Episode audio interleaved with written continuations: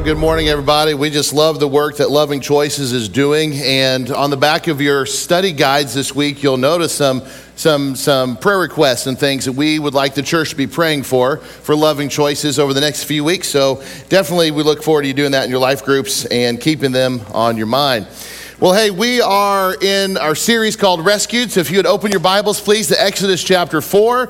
That's where we're going to be today, Exodus chapter 4.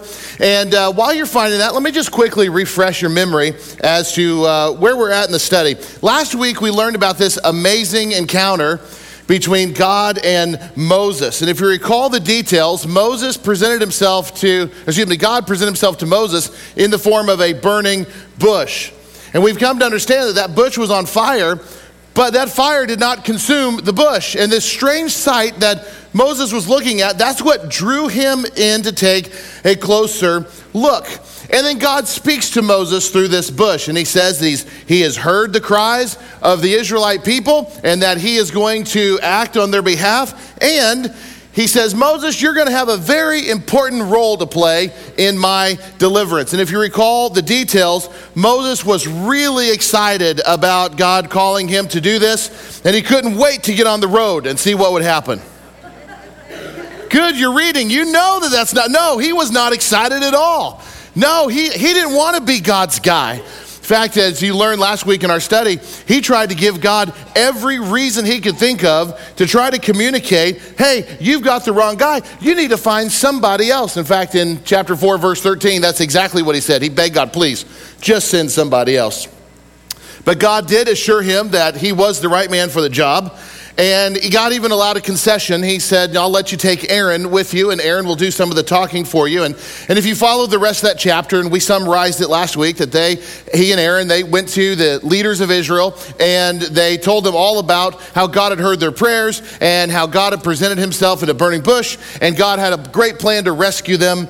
And then Moses was able to perform all the signs. Remember the staff that turned into a snake and then back to a staff again, the hand into a shirt came out leprous, then it was healed and then the water from the, the Nile turning into blood. He was able to do all of that for them and as his proof, and, and they believed him and they worshiped. They did not worship Moses, they bowed down and worshiped God.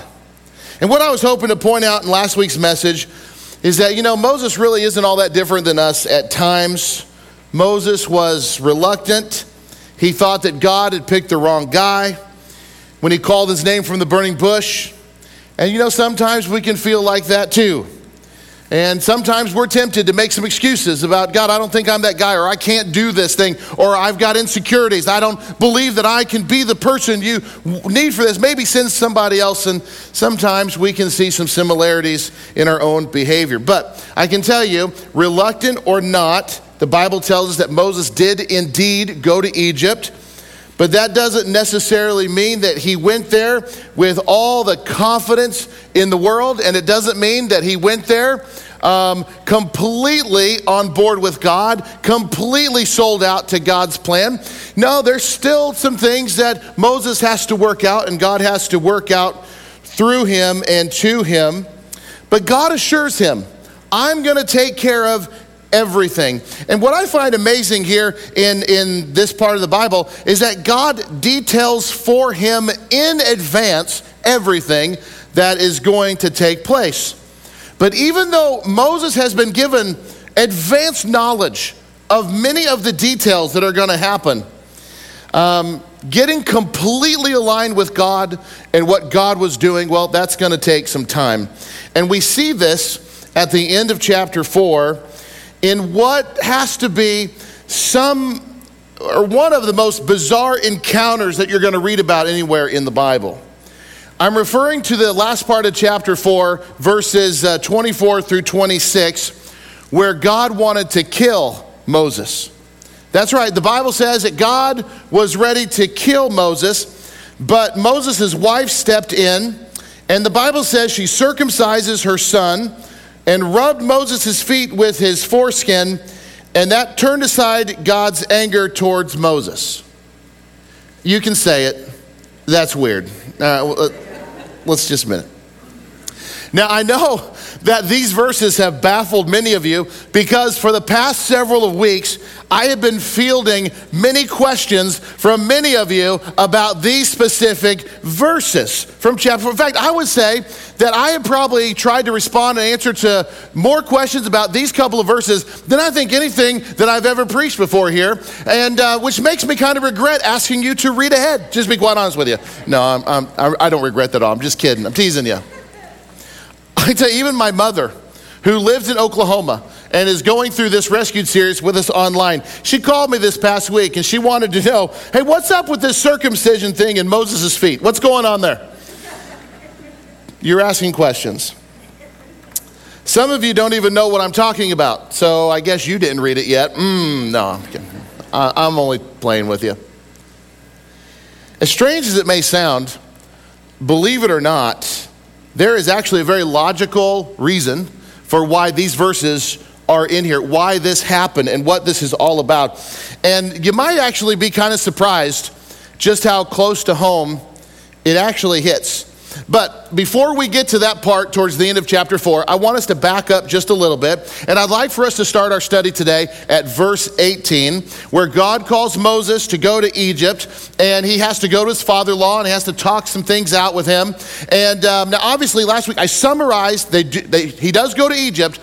But there are some important details on the journey from Midian to Egypt that we should not neglect. So we're going to start at verse 18, and we're just going to walk down the text today and in a very expository way, and, and we're just going to dialogue together here.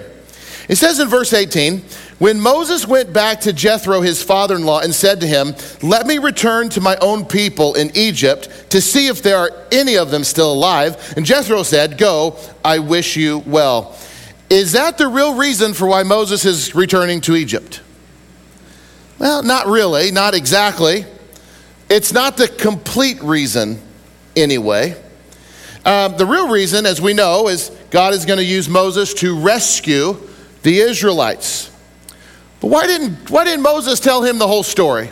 Maybe he did, maybe he didn't. All we have is what the text says, and Moses seems to say that my motivation, my reasoning, for going to Egypt is I just want to see if I still know anybody or there's any of my people that are still alive. And maybe there is some truth in that. Maybe in the back of Moses' mind, he did want to find out, but it's not all the truth. I wonder what he was concerned about. And again, it's a speculation a little bit. Maybe he told him everything. Maybe he told him about the burning bush. Maybe he told him about God hearing the cries of the Israelites. But like I said, we just have what the text says. But if he held back some of these details, I wonder why. Was, was maybe Moses a little bit concerned that perhaps Jethro wouldn't agree? Or maybe try to talk him out of it? Uh, maybe Jethro would have said something like, You know, Moses, um, you know, we're going to have a great flock this year, and I don't think it's the right time for you to leave. Remember, Jethro was his employer, not just his father in law. Maybe, just maybe, he was worried that Jethro would be like, You can go, but you're not taking my daughter and my grandkids. Uh, I, we really don't know. But regardless, his reasoning for they gave Jethro was, I want to go see if any of my people are still alive. Look at verse 19. Now the Lord had said to Moses and Midian, Go back to Egypt, for all those who wanted to kill you are dead. Who wanted to kill Moses? Well, Pharaoh wanted to kill him for one. Why did he want to kill him? Well, because he had murdered an Egyptian. There were probably plenty of people that, that had anger in their eyes towards what Moses had done, and God's just saying, hey, they're all dead now. So Moses took his wife and sons, put them on a donkey, and started back to Egypt. And he took the staff of God in his hands. Just a little background here. Um, have you remember how many years now has Moses been living in Midian? 40 years. 40 years. That's a long time. So God just says, over the 40 years, anybody that wanted anything to do with you, Moses, they're gone. Basically, the statute of limitations has been reached, and, and don't worry about it. You're not going to be arrested on sight. The family of the Egyptian who you killed, they're gone too. They don't even think about you anymore. And there's obviously a new Pharaoh in leadership. And maybe, just maybe, this Pharaoh wiped out all the, all the crime debt that anybody owed or penalties. Maybe as a new leader, he just said, hey, I'm going to wipe the slate clean of you, which is not all that uncommon. We have records of leaders doing that. But anyway, God just wanted him to know Moses, you got nothing to worry about. I'm going to remove this hindrance. If, if Moses was worried that what he did 40 years earlier was going to be a problem for him, God's saying, don't worry about it, I'm taking care of it. It's not going to be a problem anymore. So he loads up his family, off they go to Egypt. And I've often wondered how much his family really knew about this trip to Egypt. He, it seems like he didn't give all the details to Jethro. I wonder if maybe his wife and his children were kind of on a need to know basis as well. The Bible doesn't tell us that. It's just things that I wonder about. It's hard to pinpoint exactly what Moses' family knew. Maybe they knew it all. I, I really don't know. But the Bible here says that that Moses took with him the staff of God. Do you realize that he actually has a name for his shepherd staff here? Did you catch that when we read it? The staff of God. Now, this is really interesting to me because this is really just a shepherd staff. This is the staff he had when he was out tending his flocks, when God called him in the burning bush. But now, when he's going to Egypt, he's calling it the staff of God. Um, I would guess that after Moses watched his shepherding staff turn into a snake and then turn back into a staff, I, I, would imagine he never saw that staff the same way again. I'm just thinking what I would do if I was coming home at night and I put my staff against the door there and I'm just like, don't go anywhere. And I mean it. Or maybe like, am I going to find this the same way? I, I don't know, but this staff takes on kind of a little different um, persona, if you will. Now, I want to remind you of something. Moses wrote Exodus, and Moses wrote this years later. So by the time Moses is writing down the account of the Exodus, it has already happened. So this is many years later, he's looking back and he's telling the story. And I think as he looks back, he calls it the staff of God because he knows everything that God did through him with this staff in his hand. So by this point, when he's talking about Moses goes to Egypt and he had with him the staff of God, he's speaking from a context of experience. Oh, I know what that staff did. It's not just a shepherd's staff, that's the staff of God. Now, you're going to see this as we unpack the details of the Exodus, but we've already seen how that staff went to the ground and turned into a stake and came back to a staff again. We know that with that staff, he goes to meet with the leaders of the Israelites, and he does the same thing. It turns into a snake and it turns back. This is no ordinary staff, this is staff of God.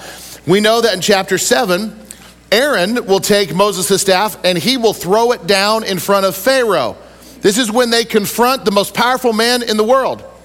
And Pharaoh's like, that's a nice trick. I can do that too. So he brings in all his magicians and things, and, and they create a bunch of snakes. But what's interesting is when Aaron throws it down, it turns into a snake and it eats all the other snakes. This is that staff.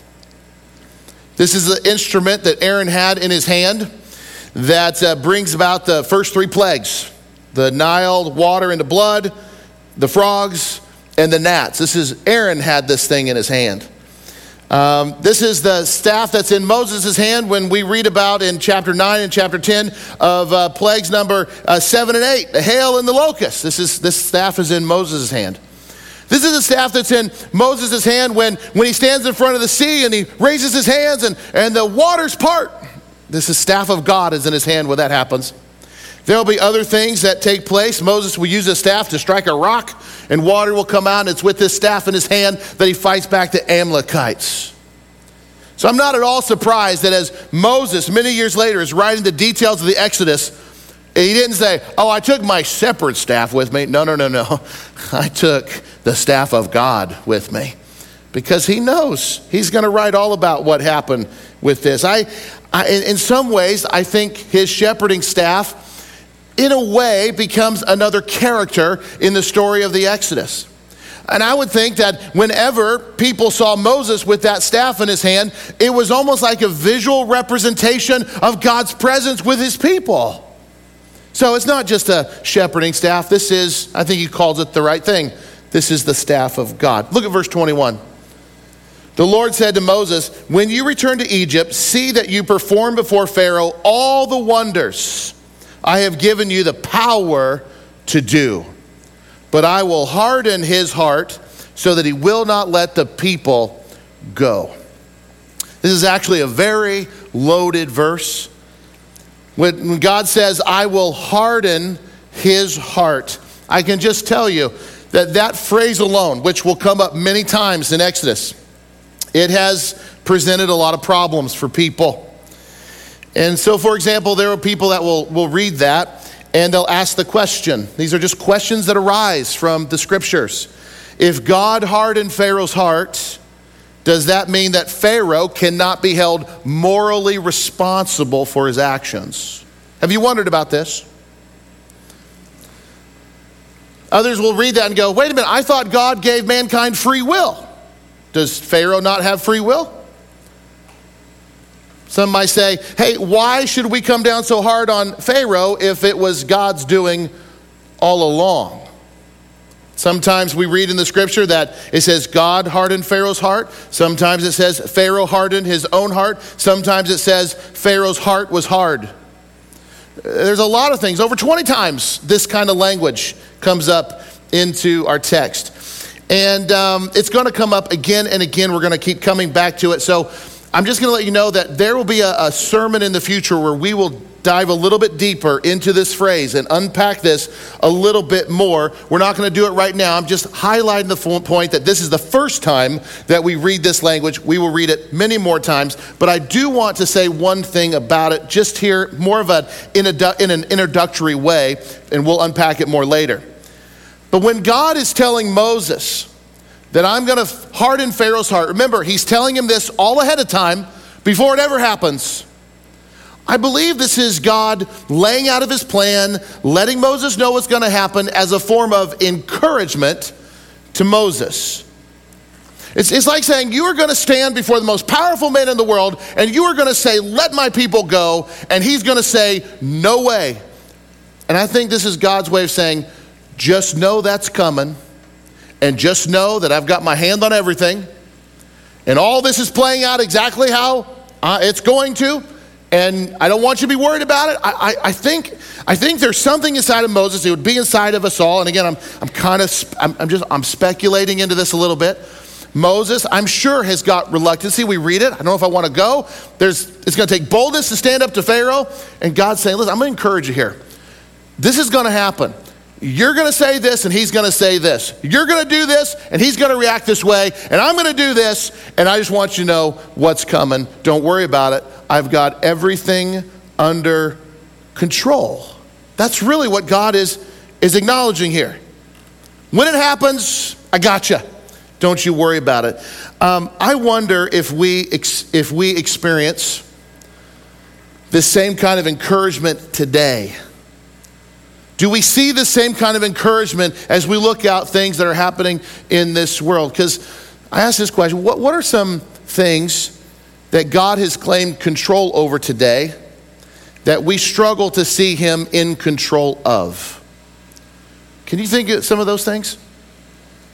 What are those some of those things that God said, I got this, don't you worry about it, but we struggle to see His control over it?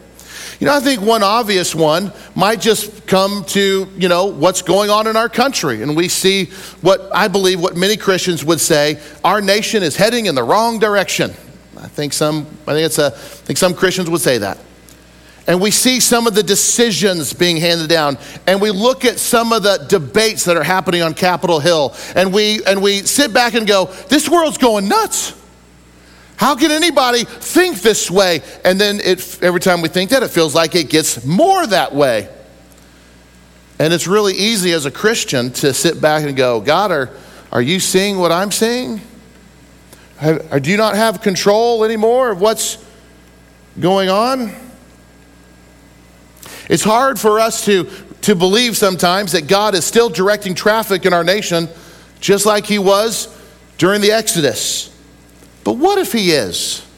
And I say that hypothetically because I believe in my heart that he is. But what if he is? Do you think that there is anything happening today that God doesn't have his hand on still? What's happening here in Exodus isn't the last time that we read about God directing the traffic of the world. In the Old Testament book of Isaiah, we read about the sweeping success of an ungodly king, an ungodly politician named Cyrus. In fact, Cyrus is so successful that he attributes all of his success to this false god, Marduk. That's what he says. Marduk did this for me. Yet in reality, what we know from the Bible is that it was actually God who gave this evil, idolatrous politician all of his success. Did God give him this great success because he just liked the guy? Uh, it doesn't seem to indicate that. No, this is an ungodly, idolatrous king. But his success is what opened the door for the deliverance of the Israelites. And believe it or not, God gave King Cyrus success as a way to convince all people that he alone is the one true God, that he alone is the king of the universe. So God allows some success for this ungodly king Cyrus so that something that he was doing would come to fruition. Now, we see this very clearly when you read about it in Isaiah chapter 45. And I'm just going to read a couple of these verses for you and you'll see what I mean. If you look at the screen behind me, this is what the Lord says to his anointed, to Cyrus whose right hand I take hold of. Do, you understand what God is saying? Cyrus, you think you're something, but it was me. I, like a little kid, I took you by the hand and I led you all the way through this. That's what God is saying. I take hold of it to subdue nations before him and to strip kings of their armor, to open doors before him so that gates will not be shut. I will go before you and will level the mountains. I will break down gates of bronze and cut through bars of iron. I will give you hidden treasures, riches stored in secret places, so that you may know that I am the Lord, the God of Israel, who summons you by name.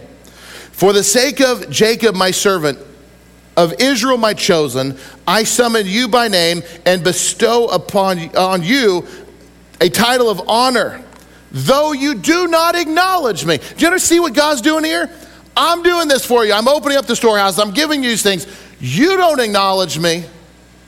You don't think this is me, but I'm telling you, it is me. He says in verse 5 I am the Lord, and there is no other. Apart from me, there is no God. I will strengthen you, though you have not acknowledged me, so that from the rising of the sun, to the place of its setting, people may know that there is none beside me. I am the Lord, and there is no other. It couldn't be any clearer that God was in control of the comings and goings and the politics and everything that this king, this ungodly king, was involved with. And God says, You know why I'm leading you by the hand and giving you this success? Because I got a bigger plan in mind. I got something else happening, and there's going to come from this, your success that I give you, this acknowledgement. Even though you don't acknowledge me, there will come an acknowledgement from the rising of the sun to the setting of the sun. They will know that I'm the one true God. That's why you're having success.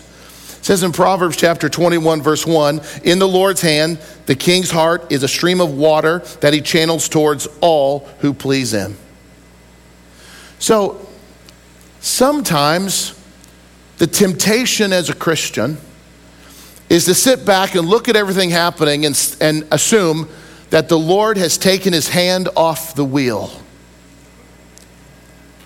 And that the way things are progressing in our world, that's just because of the sinfulness of mankind. Now, I will say, I do believe that there are many consequences that we suffer today because of the sinful actions taken by our leaders. But I don't believe for one second that God has taken his hand off the wheel in our country or in our world. Who's to say that what we claim today to be these disastrous decisions by our leaders is actually God directing traffic as to bring something big for his glory down the road. Just like he did with Cyrus, just like he's doing here with Pharaoh. Now, I know I'm starting to unpack a whole theological thing, and we'll unpack a little bit more in the weeks ahead. But I very much believe God's got his hand on the wheel. And I very much trust God. I believe that God is giving Moses a play by play of what is happening and what is going to happen as an encouragement to Moses that God is in control of it all. And what he wants Moses to do is to trust him. It's the same thing God wants from each one of us. You don't have to understand everything, just trust me because I've got the whole thing under control. The song we used to sing in Sunday school as a kid, He's got the whole world in His hands. There's a lot of truth in that. So, not only is God in control of what's happening in Egypt, God was in control of what's happening and other government leaders, God's in control. Not only that, but what are some other areas in our lives where it's easy for us to sit back and wonder, God, do you got your hand on any of this? You know, sometimes when it comes to our families, we can wonder, God, don't you see what's going on in my family? God, can you please just step in and do something here? I don't understand what's going on here. I thought I was doing the right thing, Lord, but what has transpired? And sometimes we can wonder, God, do you not care about my family? Are you still in control of what's going on with my family? You know, yesterday was a very difficult day here at New Life where we had the funeral right, right here um, for Princeton Harmon. Great young man one of the pillars of our student ministry, 17 years old. And um, I sure wish God would fill me in on what He's up to there. I wish that I could see how the story ends. I wish I, I knew, God, what are you up to with this young death? What are you going to do with that? And who's going to what's going to become of this? I wish I knew all these answers. I don't know those answers right now, but what I do know is that I can trust God in it. And I can trust Him to direct traffic. And I can trust that He's got a bigger plan at play. I, I can trust that God has purpose. So God doesn't ever ask me to understand everything, He asks me to trust Him, the one who does. And I believe there's a lot of that kind of stuff going on with Moses. This is going to happen. You can trust me. I've got this under control. Don't you worry about it. It's all going to play out like I planned. I just want you to obey.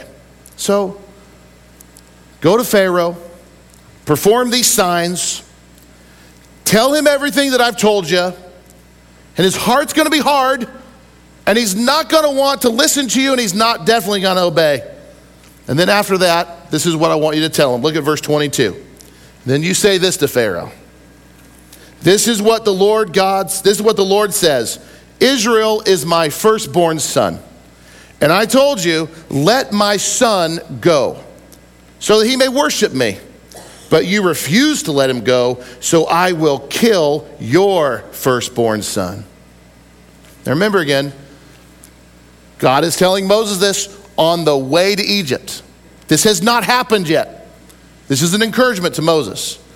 Verse 23 gives us some great insight into exactly how God feels about the Israelites, this nation that he promised to Abraham, this nation that's going to rise up, this nation that's going to be a blessing to the world, this nation that's going to give us Jesus.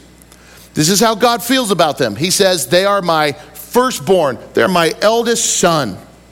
So God's description of the Israelites is a very personal description. And there's only one way for us to understand the, the statement God is going to say to Pharaoh, You release my firstborn son, or I'm going to kill yours. That's the seriousness of this. And if you know, if you've read ahead, then you know that that is exactly what's going to happen. That is the fate of the final plague. God will take the firstborn of the Egyptians, He will take Pharaoh's firstborn, and only after that happens does Pharaoh finally relent and let the Israelites go.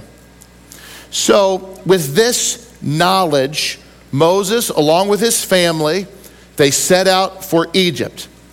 But along the way, it would seem that God gets very upset with Moses. Somewhere between the land of Midian and Egypt, they stop at this lodging place, and the Bible says that God's about to kill him. And that brings us to this bizarre couple of verses in the Bible that so many of you have asked about. So let's read it and let's, let's see what's going on here. Look at verse 24. At a lodging place on the way, the Lord met Moses and was about to kill him. But Zipporah, that was Moses' wife, but Zipporah took a flint knife, cut off her son's foreskin, and touched Moses' feet with it. Surely you are a bridegroom of blood to me, she said. So the Lord let him alone. At that time, she said, bridegroom of blood, referring to circumcision. Does that clear it up for you? Some of you are like, ah, I was better on my own, Joe, thanks. You know, I, I speculate that maybe one of the reasons for why these verses tend to be confusing at first read is because it doesn't feel like we have all the details here, does it?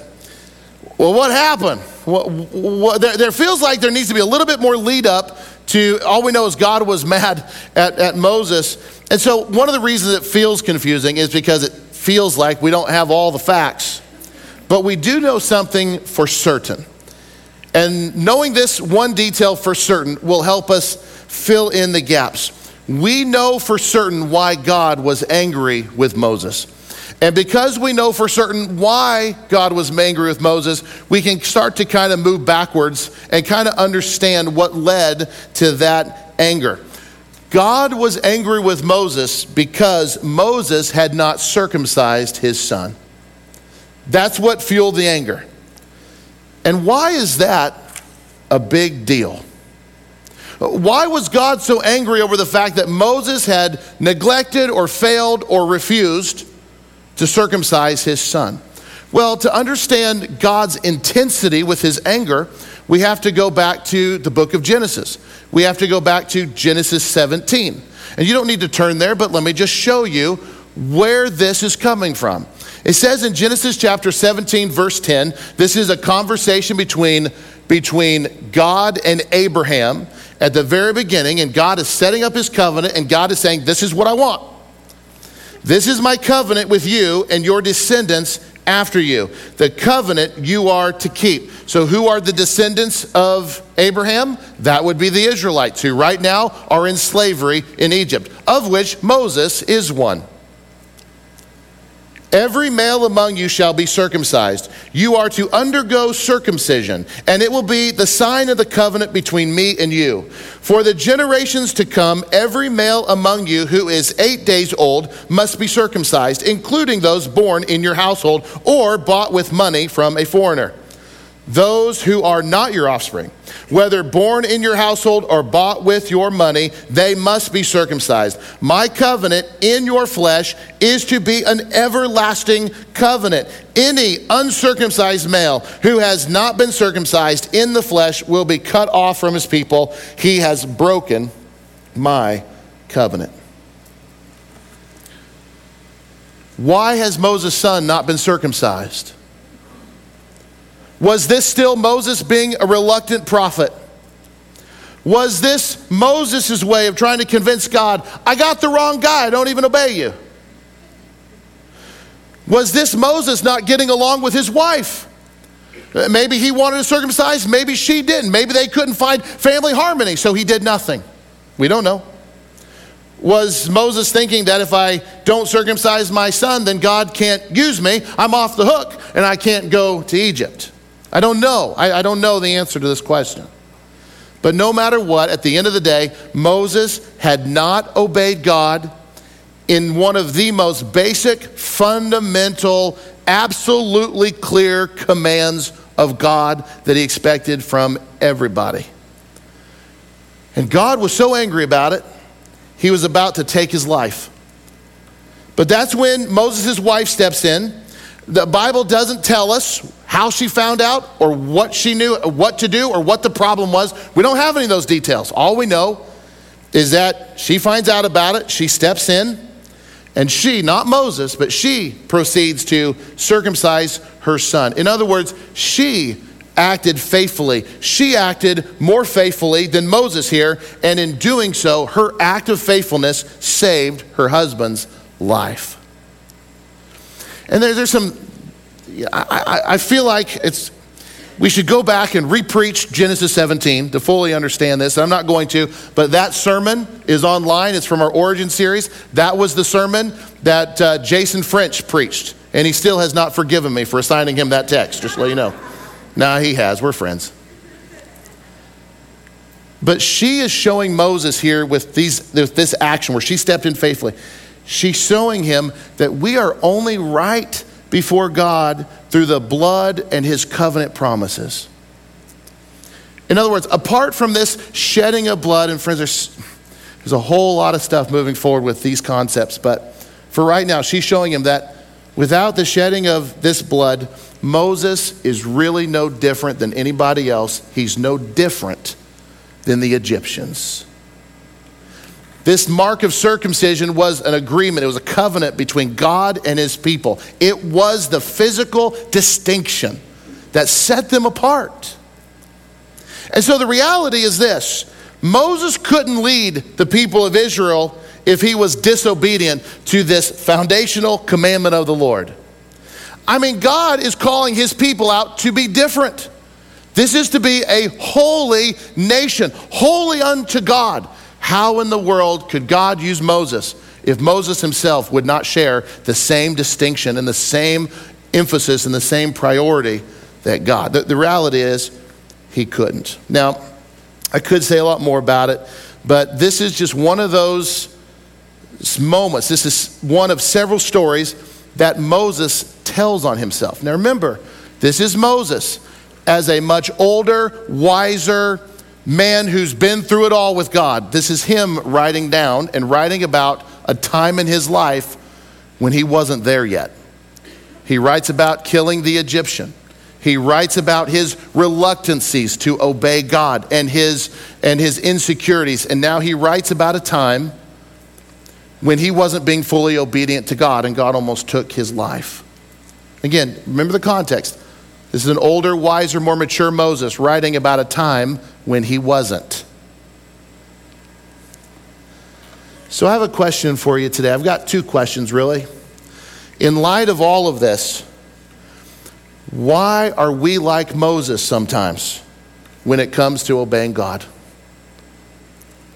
How come sometimes this kind of behavior can be exhibited in our lives? Like I'm walking with God, I'm journeying with God, I'm trying to trust God, but maybe there's something that we're still struggling with obeying God. Why is it that sometimes some Christians can be like that? Which leads me to my next question. And this is one for all of us. And the question is this Are you fully obeying God in all walks of life? I mean, is there any aspect of you striving to live for the Lord where, where, where there's just something that you're not being obedient in? Or are you blending into the world in some aspect of your life? So, this thing with Moses, this circumstance, it was this one thing that he was not being obedient on. And I'm just challenging you here, church. I don't, I can't answer this for you. But is there any aspect of your life that God has clearly spoken over in His Word? But as of right now, you're not being obedient with it. And if there's something that comes to your mind, then my challenge for you today is to repent. Get down on your knees and repent. Draw a line in the sand and say, No more. No more. You've called us to be a holy people, separate from the world. And this part of my life looks like the world, and no more. The sin in my life, I repent of. God, please forgive me. Help me walk anew. Only we, only you can answer that about you. But the culmination of walking down this text leads me to that question Is there any, anything like Moses in us? Trying to live for God, but I'm just not being obedient in this one area. Only you can answer that. I hope that this has helped you understand better these bizarre and confusing verses on a surface read. But once you dig down a little bit deeper, there's some real spiritual truths still spiritual realities for us today. And I hope that helps. Now, quit asking me tough questions, all right? No, I'm just kidding. I look forward into the next part. We really dig in to, to Moses in front of Pharaoh in Egypt. It is something. Let me pray for you. Lord, I just thank you for um, this time that we can um, unpack your word. And Lord, just as we started just walk down the verses together, it's obvious that there are some deep theological questions that are raised. And Lord, sometimes these questions cause us to question you. And so, Lord, my prayer is that as we dig into this deeper as a church, you'll help us clearly see what you're doing. Lord, I pray that you help us as a church family understand some of these deep theological conversations that will come from this. But Lord, all in all, at the end of the day, I just pray that you help build our church up. Help us to grow more like you in all that we do. Lord, I thank you. I thank you for the book of Exodus. Lord, I thank you for how it challenges our walk with you today. And Lord, I pray it will continue to do just that. It's in your name we pray these things. In the name of Jesus, amen.